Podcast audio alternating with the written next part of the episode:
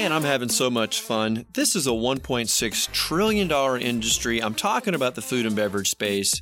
If you're not having fun, you're in the wrong place. Yes, it's hard work, but my gosh, the companies, the brands, the flavors, the experiences, the missions, it's fantastic. But some of the brands are different, better, and special.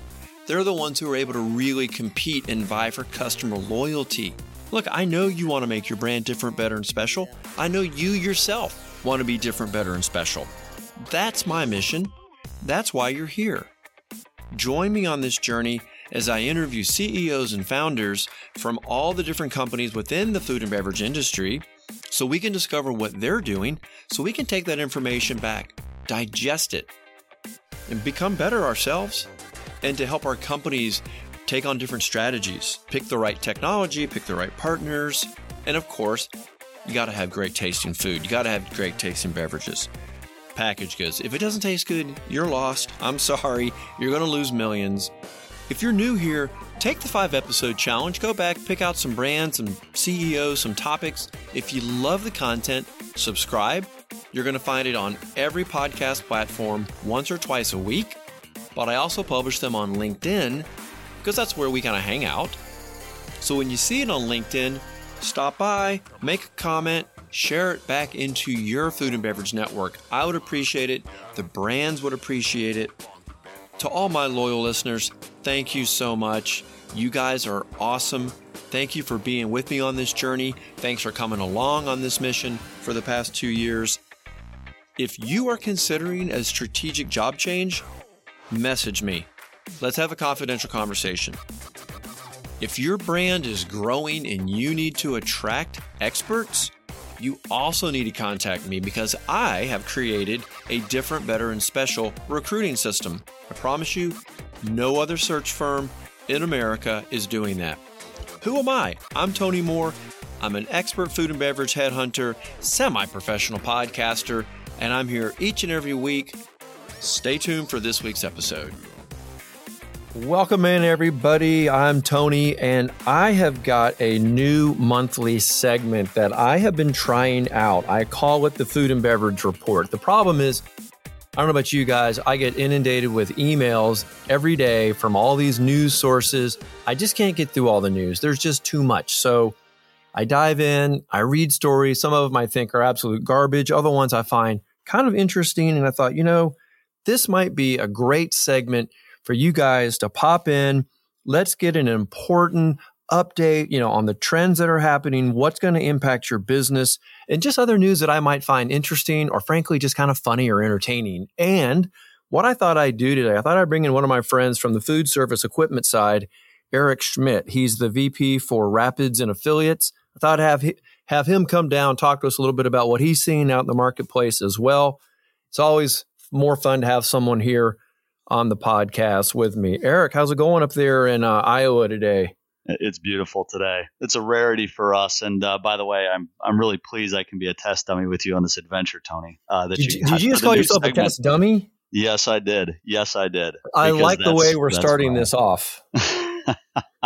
but no, I'm blessed. It's a it's a great day up here. Uh, anybody that's in the Upper Midwest knows that it can be hit or miss in springtime. You either get uh, winter like temperatures or you get scorching hot summer temperatures and rarely anywhere in between. But uh, today's one of those rare days where we actually have the benefit of a spring like day. So yeah, you got to go to California typically to get those, you know, nice days. But you pay, right. you know, you, you pay three, four times the rent. So we'll take that's right. We'll take what we can get.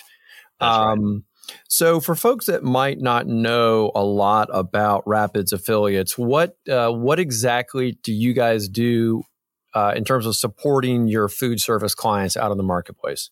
You bet. Well, thanks for asking the question. So, Rapids and Affiliates, we are a commercial food service equipment and supplies dealership. Uh, so, we're one of the distributors, the many distributors in this country that are responsible for helping uh, the operators in this country, whether they be independent restaurants all the way up to college and university dining, do anything from designing and building a brand new concept of theirs uh, to handling the day-to-day replenishment and replacement of their small wares and supplies that they may need to continue operating smoothly. So our business is really three parts. Uh, we have our contract division that handles, like I said, that design build portion of what we what we do for contracts, where we're working on a consultative basis with folks uh, to come up with the best possible uh, solution for them as far as design, collaborating with their architects and their general contractors and the trades uh, to seeing those things through, supplying entire kitchens that go with it. We have a wholesale division that uh, includes retail, so brick and mortar, uh, including an, an e-commerce presence as well, so that folks can shop with us either in person or online. Uh, then we also have a, a, food service equipment and repair business as well. Uh, that's just that's just here in our Eastern Iowa location. Uh, but our hope is to be able to expand it. So our real our real crux of what we do is being able to help service our customers from the day they conceive their new business or conceive the idea of expanding that business all the way through their operations uh, to keep them running smoothly. But it's a wild time to be a part of this industry as it as it is for many other parts of this economy. But that's just a little snippet of what we do.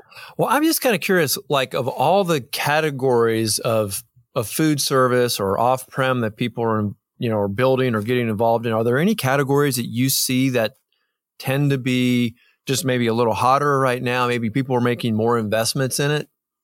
So, incredibly enough, it was a lot of the businesses that held off during the pandemic. A business and industry, which was one that uh, was hit particularly hard by the consequences of the pan- pandemic, uh, have really exploded back out of this segment. So, fast casual's been pretty resilient uh, throughout this because they were able to adapt very, very quickly uh, to uh, mobile ordering uh, and platforms that allowed them to continue to expand their footprints without much hesitation.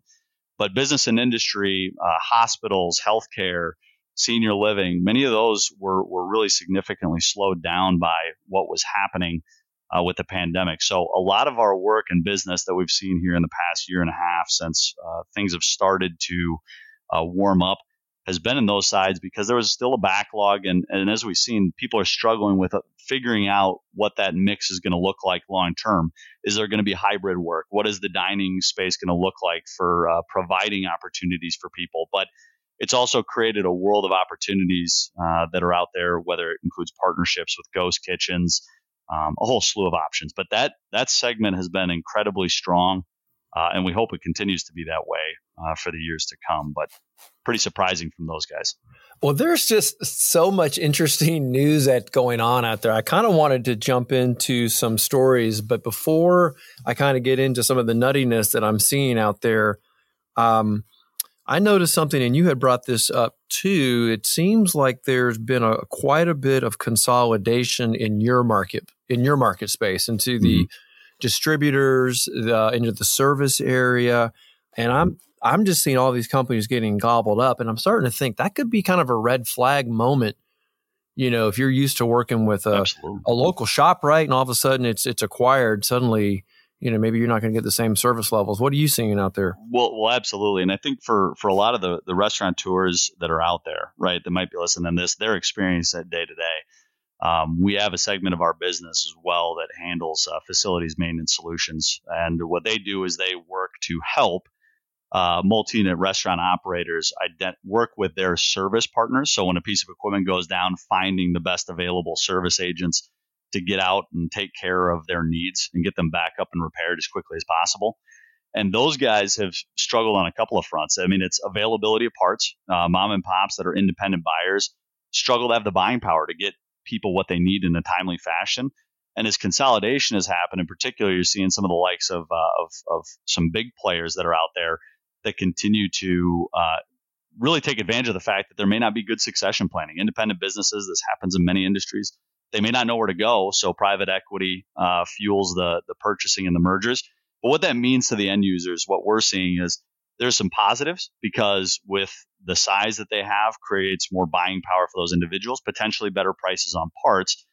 But it's also the challenge of having only a few providers out there who are reliable and available because even though they're consolidating, the availability of service technicians remains low. Uh, and as those folks are not out there in the field and able to get at those businesses more quickly, it's created its own set of challenges. So, what's been unique is that consolidation can be good, but a real healthy industry needs to have some good competition in it. And unfortunately, there's there's a lot of disparity between the very biggest and the smallest independents. And those independents matter a lot to people. And I'm sure that there's some listeners for this that are going to say, uh, man, I wish uh, mom and pop business A was still there and could come out. There's no one that serviced it the way that they did. While yes, maybe their prices weren't as good, they fixed it the first time. Exactly, uh, it's a challenge we see. No, exactly. And I've been saying this for a long time, not necessarily on the podcast, but I I do mention it in my personal circles and other, other people that know me. We need more people going into trade schools. College is not for everyone, and so many new advances in manufacturing are coming out. Literally, if you are good mechanically, I think you could write your own ticket these days because literally all this equipment's got to be serviced and we're getting into a new era of of machinery, right? I'm That's talking right. robots. That's right. That's right. I mean, this is not the Jetsons. I mean, we're literally I've had it I had it like last month on the food and beverage report, but um, another interesting story popped up. Uh, did you see the one with uh, Chick Fil A? Mm-hmm. I did see this one, right? Because they've got the, the autonomous self driving robots delivering to college students or something like that.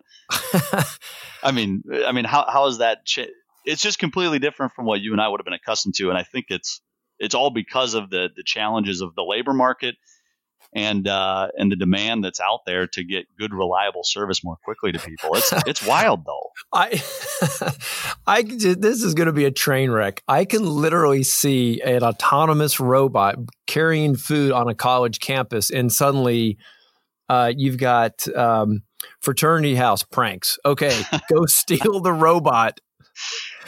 And, do they have to figure that out? I mean, do the businesses are going to have to figure out what's I mean, what's their risk of loss on these units just disappearing? I mean, they are going to get gobbled them. up by these guys, or or it's going to show up and uh, you know half drunk Coke. Uh, I know. think you're right. I think you're right. But I think the re- Tony, the reality is too that this is really it's a really important change. I think in the industry, regardless and it can be a big benefit. I mean, I was just at the restaurant show in Chicago uh, two weeks ago now. And for the longest time, I thought there's no way robots will have a place in kitchens and really be effective and, and, and merging them together. But I think about it the way it used to be that Amazon was going to destroy everything else that was out there. There'd be only online buying. We started to realize quickly uh, some mix of both brick and mortar and retail or e-commerce was going to be a necessary evil to make this work. I think that's what we're going to find with equipment and kitchens. And, and that not just kitchens, that's anywhere in manufacturing and we already know what's happening. It's just going to become more visible to us, I think, like you said. And it'll be the robot that some college kid's going to hack and it'll be out driving down a street and we'll be trying to figure out what it's doing out there. I do think you're right though. It's it's now it's becoming more and more evident that it's going to be a big part of uh, you know of the landscape. And yeah, we are having problems with with delivery, but I think delivery costs are going up. So look, they're just they're doing all these little beta tests you know, mm-hmm. hats, you know, hats off. I think it is, is kind of cool. I think it's kind of goofy at the same time, but, um, you it know, is. we'll, we'll see is. how it works. I, I, what about, um, but like inside the operation, this is, you guys are, you know, obviously dealing at the wholesale level, helping a mm-hmm. QSR or fast casual kind of set up their operations, right? Yes. So I just got to think the cost of setting up has got to be going up. Or maybe not. I don't know. It, well, it's gotten expensive. There's no doubt. I mean, okay. there's no doubt about it. I think, but the beauty of what I think is offered by some of these options when you're talking about automation inside inside the kitchens is there's been a lot of the, and you're seeing it happen with the likes of you know Taco Bell and a bunch of these others that have gone to these you know standalone autonomous kitchens, and I think there's there's a lot of when we're setting this up. I mean, there used to be a time when we talked about equipment being manned by people inside those spaces every time and then we saw the development of programmable cooking systems that could have menus downloaded to them from anywhere in the country. So if an operator, uh, a multi-unit operator says, I got a new recipe, I want to make sure everyone makes it the same. You could download that recipe, and all they do is hit a button with that image on there, and man, it's going to cook that That's thing cool. the exact same way every year, everywhere. The coolest part that I've seen though is we're just like I said when I was at that restaurant show and I saw a setup. It was Middleby companies have a pizza bot where this thing, I'm not kidding you, can walk up to a tablet, you hit what you want. It has a robotic arm and a pizza bot. It's this big box looking thing like a refrigerator that will create the pizza, put the sauce on, cheese, whatever toppings you selected. Robotic arm grabs it, loads it into a conveyor pizza oven, takes it out the other side, and eventually they want to get to a spot where another robotic arm would unload, cut the pizza, put it in a hot holding container, You scan your QR code, and Tony, you and your family are happy walking off with a pizza fresh made for you, just the way you want it, without any human intervention besides someone who needs to reload and service the equipment to make sure it's working properly. So, in a world where it's very difficult and, and labor rates increase, the paybacks on these actually come down pretty quickly um, because there there will be expense to it, no doubt. Um, but it is the challenge that I think we've all faced. Finding good labor in the restaurant industry is tough now. Um, and, and this may be a good marriage of, okay, if you really want to be involved, you can still do that.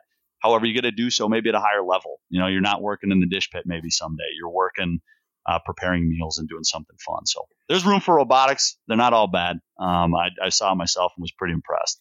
Yeah, I think um, we're also seeing this. I, I don't know how much they're going to factor into uh, the ghost kitchens, but I know you you know you've been kind of keeping track on on this. Ghost kitchens have been around for a while. Um, this was news a couple years ago. Uh, you know, DoorDash kitchens, which I thought mm-hmm. was kind of cool. I wasn't doing the food and beverage podcast, you know, at the time, so I missed that actual uh, news drop. But they have been opening up their own basically ghost kitchen operation, right? And helping mm-hmm. their clients expand. So kind of right. it looks like a share, almost like a shared investment. Like let's help you get a, you know, open up into new markets, and of course they can bring right. in local, you know, local flavors and things like that. Um, what's what do you think is going to happen on, on the ghost kitchen side? Are you going to see that it continue, continue to expand for food service? I think it, I think it will, and and it, but it changes the equipment dynamic too. But it, because I think that's always been the the barrier to expansion, right? People don't want to grow quickly because they don't know if they want to invest, you know, one hundred fifty thousand dollars in a in a smoothie operation uh, somewhere that's uh, hundreds of miles from their home base, right? How can they know it's going to work without making a significant investment, hiring tons of their own people, trying to manage it from long range? It's just there's a ton of complexity. So when you see what's happened with DoorDash and, and this article that was out there uh, regarding uh, there's a smoothie operation that, that said, hey, we're going to open up a spot. I think it was in Northern California. It was, and they and they were working. What's the name of that smoothie? Nectar, Do you remember? The, I think it's like Nectar Juice Bar. Yeah, yeah. So I think their advantage is that now they get to open up with uh, limited risk, right? Because they get to utilize the existing operation uh, that DoorDash has. They simply have them execute on the recipe, and all the online ordering uh, that folks might be have available now, they can move into a marketplace and kind of beta test it before they even uh, put that full investment. Maybe one day they need a standalone because maybe the fees get to be too much and they realize, hey, at this point we need to go full hog into this. Uh, into it's almost like an incubator uh, in yes. a way. I mean, it is. It's it's. I mean, they obviously have got their product dialed in, but well, and I've seen like a tons, test. Like have you, you talked to Have you talked to anybody about the fact that you know? I think I've seen a number of reports about you know restaurants that are able to test new menu items in different locations using things like this, where where they have now a chance to say, hey, it's under a different brand name. It may not be their their exact brand name uh, that they operate with on a brick and mortar basis, but they might say, hey, we want to test some new menu items and see how they how they how they're received by the public. I mean, there's benefit in a, in a number of different ways. I'd have to imagine for operators on this stuff. Yeah, like you say, it's just too expensive to try to you know open up a complete restaurant concept. It just yeah. it's, just not going to work. And I saw another um, interesting story that um, foot traffic is down, mm-hmm. and I was a little surprised by in, in, the restaurant space. I was a little surprised by that because, as you mentioned, um, quick service or, or casual, you know, has really been bouncing back and doing really well, but the latest report was that the restaurant traffic in QSR is actually down. Right. And right. fast casual kind of behind that. But then ironic, well, not ironic, I thought it kind of interesting. Fine dining and upscale casual was increasing. Mm-hmm. Mm-hmm. I don't know. I just thought that was kind of an interesting trend because I would, it's, it, my take is with, with the prices going up, it's affecting a certain socioeconomic group Right. And they're becoming sensitive to that, maybe backing off the QSR. Mm-hmm. And of course, people who could afford fine dining, you know, another 15 $20 to them may not may not mean as much. But I don't know, it's, it's a little troubling to see uh, that trending down, I think. it, it is. It is. And, and, and I think that's the impact of, you know, regardless, it's, uh, people have less take home money when more of it's going towards filling their tank of gas and, and inflationary pressure has an impact menu prices continuing to rise. I don't think that the menu prices that many QSRs have seen, you know, those alone would do it, right? I mean, if, if everything else was the same, if fuel costs were, were unchanged. I'm, I'm certain that you know a rise. I think they mentioned something like a seven percent increase year over year. I think too, it, prices, that's right? a good point. It's everything in in combined, right? It's everything, right? It's everything. But I think at the same point, you know, business is booming. People are getting back out there, and in our, I mean, our world, it's always been that fine dining is is the realm of business travelers, uh, and so if fine dining is succeeding, that means business is still moving. Uh, you know, 08 was a big downturn for fine dining because business travel stopped. Uh, pandemic, obviously, completely. That makes stopped. sense. I had so not really made that. Cor- I had not really made that correlation. It is. It is. I mean, the is number of times is, is, that one of how, the how like the indicators? It is. It is. I mean, how often have you been? I mean, I'll go out for a nice event, right? I'll take my wife out to a very nice dinner on special occasions, but I'm a lot more likely to go on a business trip or entertain a client or be entertained by manufacturers that I work with to go to a really nice place to eat dinner. If I'm doing it on my own, you'll find me at, you know, any of the QSR options that get my kids food as fast as they can possibly get it, right? I hope your wife's not listening. I am so sorry. Right? you know, Eric, this is not really meant to be, you know, a personal podcast, but I got to say, man, happy wife, happy life. I could learn a thing or two, right? No, I could learn a thing no, or 2 But they, but I think regardless of this of this metric, what is what is pretty interesting to me is you can start to see the impacts. Again, revenue is still up, and uh, you know revenue is a good number, but revenue is happening. The growth is happening because of inflationary pressure. The margin is still a stress for these folks, and just like it is on the food supplies they're trying to get, um, you know, I'm reading articles about how there's franchisees that are, or sorry, there's operators that have franchises that have hired specific new roles to try to advise their franchisees on how to handle supply chain problems. I mean, it's just a, it's a very different world we're in, and you can see people reacting in different ways. But I think they're seeing exactly what we're talking about here. That there is something that's out there happening, and how do we help our our uh, operators continue to do so at the best margin possible? Uh, so that they can not take a step backwards, but just stay the course uh, and continue to find a way to be creative and attract people back in. I know this is not necessarily your area of expertise, but how how fragile do you think our actual food supply chain is? Man, oh man, it seems way more fragile every day, does it? But everything supply chain seems fragile. It does, and and, and I think you know I, I live in the Midwest. Agriculture is huge for us here, uh, and the challenges of you know bird flu. Right? You look at the cost of eggs, you know, continuing to rise on a regular basis.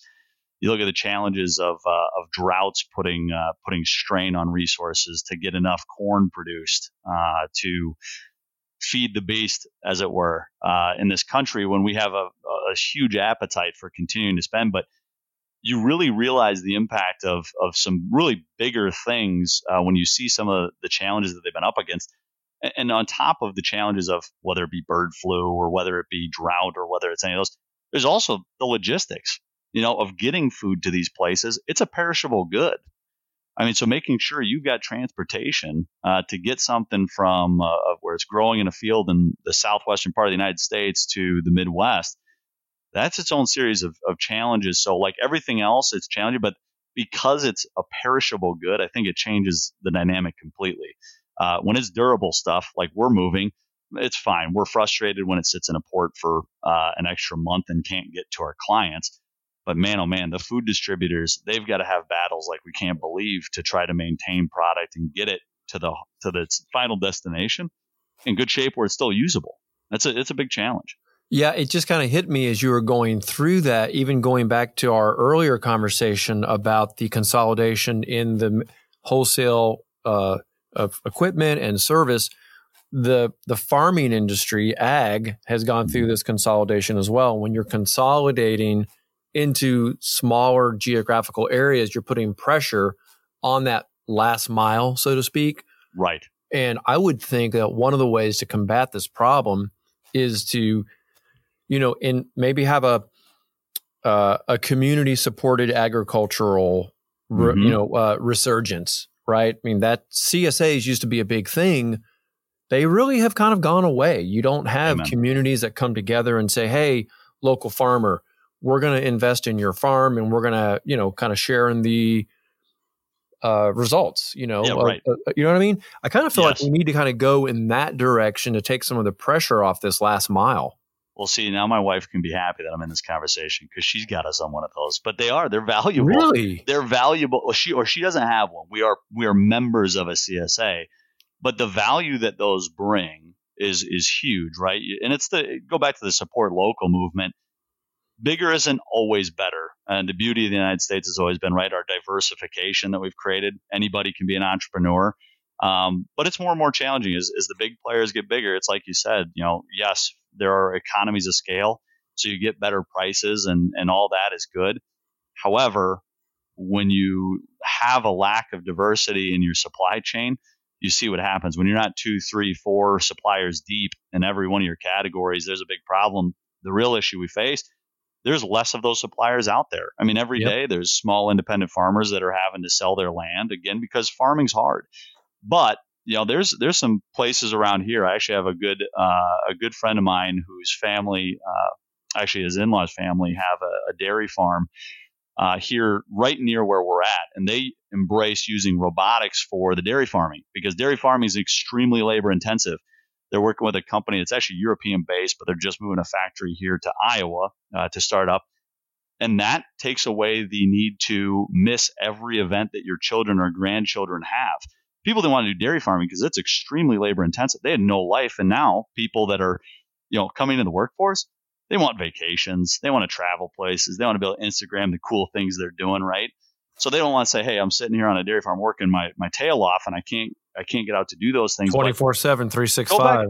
Right. Go back to robotics. You can still now be a dairy farmer. Yes, there's there's more upfront cost. It's expensive, but that stuff allows a small operator like that to continue to thrive because the the real challenge is getting people into some of these industries that are perceived as difficult or, or not easy to get into. And you said it before. It's the trades, it's farming, it's a lot of the stuff that we're looking at right now. It's trucking and transportation stuff that maybe people think that's not a glamorous job, but I'm telling you, there's, and you probably see this too in what you do. There's good money in these jobs. I think people look beyond them too easily and don't really consider them as a as a career path. But there is some cool stuff happening, and, and it is. It's a marriage of robotics and and people uh, that might make it easier for people to envision themselves in these fields and maybe get back to having more CSAs locally for a greater diversity in the supply chain. Yeah, I mean, if if you're listening now and you've got kids in high school and you're not sure they're showing the interest in going, you know, to uh, upper level uh, college or even beyond to business school, yeah, I mean, turn them on to some kind of a you know co-op, some kind of an internship. Let them go out Mhm. there and use their hands. A lot of times, these you know folks who are more mechanically inclined, they they tend to show up early. You can kind of tell that that's kind of what they like to do, and you know if they're not interested in getting an engineering degree you know get them to use their hands because we're always driving cars and trucks and of course we were Yes. talking about all the you know new robotics coming out companies like Someone's- you well like let's face it i mean you guys uh, you've got you've got a service business and Mhm. sure you want to sell the product but you want to keep that customer long term you want to keep them Mhm. happy you want to be there for the next need you want to be there when they need to design a new facility you can be there but the way you keep that connectivity is through service right Amen. Yep. right and that's how That's you right. keep it going and so part of of what you're going to be faced with is for you guys to manage that service you're going to have to be hiring people who understand the uh, Yeah. the chick-fil-a autonomous robot repair dude See, and the fact you bring as soon as I got back, I had to tell one of our, our senior technicians we have, awesome guy, knows a ton. And I said, Did you ever imagine there'd be a time where you might be doing service work on a robotic arm Exactly. uh, that operates autonomously? And he said, Nope. Wouldn't have thought that when he started into this industry, you know, a couple decades back. But he's also excited by the challenge because it gives him again, it, it means his his career path remains extremely relevant it just changes the work and, and the manner in which he do, he does it. But people again, they may think, oh man, being a laborer is, is not ideal, and you got to get dirty and you got to do these things. But there's a lot of uh, there's a lot of personal pride you can get out of these. And again, it is a career; it's not just a job. There's there's a great development. Eric, you and I are sitting in an office. I mean, if if you're a mechanic, you can be outside. You might be, as you say, getting dirty. There is a benefit to being outside and get that vitamin D. No so, doubt. Um, no everything, doubt. you know, everything has its uh, trade off. So, um, yep, you're right. Look, man, there's there's a lot of news out there. I think what I'd like to do is every couple months let let's come back together and let's talk about more you know the other things that are affecting food service. Food service is obviously a huge segment within food and beverage.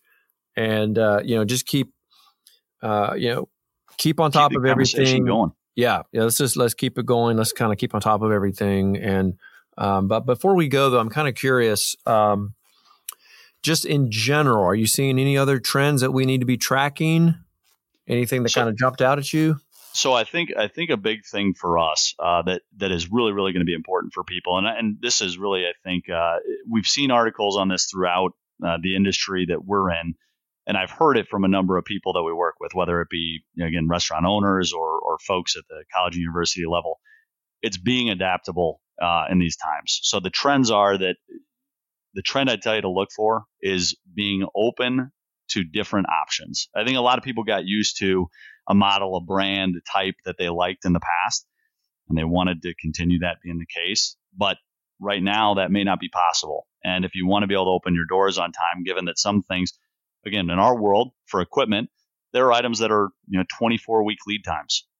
You're not going to open your doors too quickly. So having a chance to say, okay, that is that manufacturer, but there is a world of options when it comes to a walk-in. And so being open to say, looking with your partners, understanding what the pros and cons of any changes may be, and be able to make intelligent decisions. You know, there was an article I, I read too that was great. It kind of gave five bullet points of, you know, the key things you want to be thinking about. And one of them is really saying being adaptable, but the second being make your moves as quickly as you can right now. The longer you wait on these things, the longer you wait to try to make that purchase if you know you want to move ahead, the more expensive it's going to become. So Oh, the biggest geez, thing like the escalation clauses, right? it, right, right, no doubt. So I think that's the only the big thing I, that I'd really that I'd really say is seems to be popping up all the time. Flexibility, uh, change your mindset, be willing to be open to new opportunities.